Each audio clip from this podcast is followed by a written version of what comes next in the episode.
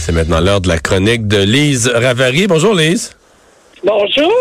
Euh, on se parle des, euh, des chirurgiens euh, qui, euh, bon, c'est une, une étude intéressante aujourd'hui ou des données intéressantes sur l'efficacité, l'efficacité au travail comparée selon qu'on soit dans le secteur public ou dans le secteur privé.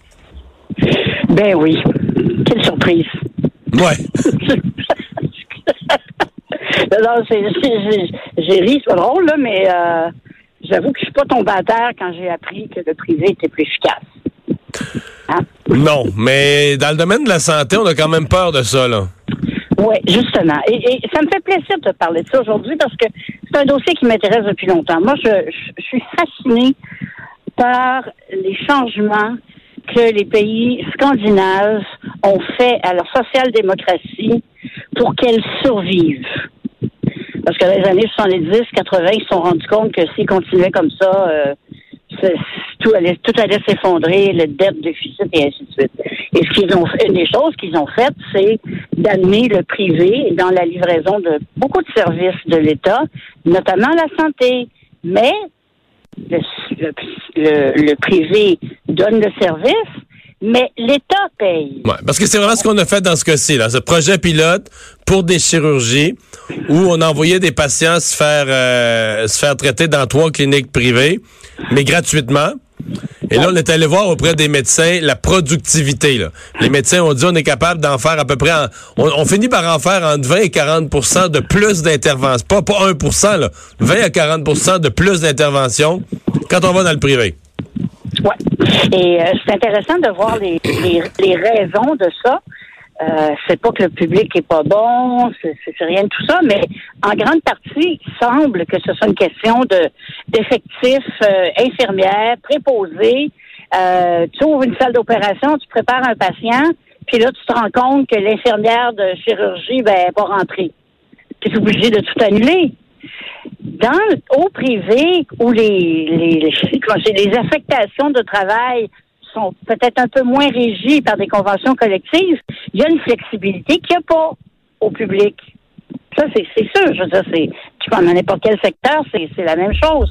Et eux, ils disent que quand ils arrivent à 8 heures pour une chirurgie, la salle est prête, ça a été nettoyé, les infirmières sont prêtes, tout le monde a fait son scrubbing euh, de bras et de, et de coudes, et ça y est, on y va. Alors que dans, apparemment, si je me fie encore à l'article euh, de la presse, ben, au, au, au public, c'est pas comme ça que ça se passe. C'est pas aussi facile.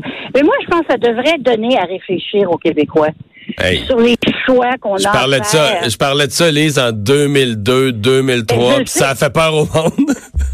Je sais que tu parlais de ça, mais quand c'est présenté comme ça, là, hein, parce que la dernière fois que le gouvernement a fait un essai, si ma mémoire est bonne, c'était les libéraux. Et quand le Parti québécois est arrivé pour son bref euh, moment de gloire, Ils ont défait ça en disant ah, le privé dans la santé, c'est terrible. Ils ont tout annulé ça, ils ont mis ça à la poubelle. Alors, c'est clair que le docteur Barrett a rajugé le dossier. Ouais. Et- mais présenter du point de vue, de dire, hey, écoutez, là, nous, là, vous allez être moins longtemps sur la liste d'attente parce que c'est ça que ça sert si on travaille dans, dans des locaux du privé. Alors, monsieur, mesdames, oui, vous avez peut-être peur, mais en même temps, on peut vous épargner 20, 30, 40% du temps comparé à ce que vous devriez attendre au public. Et vous n'avez pas à payer. Il y en a qui vont dire oui, mais oui, mais, mais le gouvernement accorde 10% pour le profit des cliniques.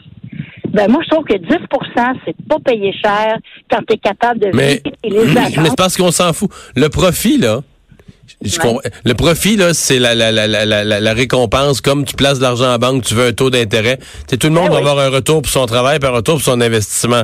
Mais toi, ce qu'il faut que tu regardes, t'es le gouvernement, c'est combien chaque chirurgie me coûte. Moi, je, moi, faut que je fasse soigner une personne. Faut que la personne, elle reparte, là, puis que sa chirurgie, son genou, sa hanche, euh, sa cataracte, puis faut que la situation soit corrigée. Mais si quelqu'un te le sort à moindre coût, quand même qu'il se garde un 8% ou un 12% de profit ou tout ça, c'est plus de tes affaires. toi, tu as eu ce que tu voulais à un meilleur coût. C'est ça qu'il faut que tu... sais Combien lui... Comment lui arrange son efficacité, euh, paye son monde, assure une opérationnalisation maximale de tous ces processus? Ça, c'est son génie d'entrepreneur. là. Toi, ce qui t'intéresse, c'est d'avoir ton service ou ton, à moindre coût. Mais malheureusement, on, a encore un euh, c'est pas le bug dans 2000, là, même sans que c'est un bug qui dure depuis longtemps. On a encore un bug au Québec avec l'argent et avec la notion de profit. Je veux dire, c'est combien de fois les gens disent Oui, mais là, il va être obligé. Si on est obligé de leur payer un profit, comme les garderies, par exemple, ben c'est sûr que cet argent-là, il repose aux enfants. Mais les gens comprennent rien à l'économie. C'est-à-dire qu'ils ont l'impression que tu vas, ils ont l'impression que tu vas payer la même chose pour la chirurgie, puis tu vas rajouter un profit. Alors que c'est pas de même que ça marche, là. C'est, c'est comment tu es efficace, là, je veux dire, euh, tu sais, euh, comment t'opères. D'ailleurs, on l'a vu dans, dans l'histoire, on l'a vu dans tellement d'exemples. À le privé arrivait à faire quelque chose que le gouvernement faisait, puis quelques années après, ça coûtait la moitié du prix, pas parce que le service était moins bon, parce qu'on le fait plus de la même manière, parce qu'il y a un paquet de processus bureaucratiques qu'on a fait sauter, puis tout ça. Mais tu sais, dans cet article-là, l'article auquel tu réfères, on parle parce que je la connais, Dominique Sinotte, chirurgienne en oncologie, quand même bien, docteur Sinotte dans le monde du cancer, grosse réputation, très connue. Ah Mais elle dit que au centre Rockland MD, là, centre privé, elle, pouvait opérer 8 à 9 patients par jour. À Sacré-Cœur, a de la misère à en faire 3-4. Puis là, elle raconte, ben là, tu me dis c'est un détail, mais la journée de l'entrevue, la journée de l'entrevue avec le journaliste, elle devait faire quatre opérations. Il y en a deux qui ont été annulées, puis entre autres, deux ont été annulées parce que il y a des gars qui venaient de se poignarder. Puis les gars qui venaient de se poignarder ont passé devant les cancéreux qui ont été... Eux, là, qui avaient... c'est ça, faut voir, une annulation d'opération, là. Les gens sont... Les gens sont... Dans, le matin, ils ont jeûné, ils ont pas mangé, sont nerveux, ils ont mal dormi parce que c'est la journée de leur opération, et tout ça. Puis là, tu te, fais, tu te présentes à l'hôpital, puis on dit, ah, finalement, on t'opère pas. Là, tu vas revenir euh, après-demain. Ça, là, il y a un coût pour la population pour ça. Ben. C'est bien plus que le petit 8 ou 10% que la clinique Rockland MD euh, se garderait pour euh, les services qu'elle a bien à faire. Mais c'est pas. Est-ce qu'un jour, on pourra faire ce que les Suédois, entre autres, ont fait, qui sont qui se considèrent toujours comme euh, une social-démocratie. le modèle socialiste du monde, là?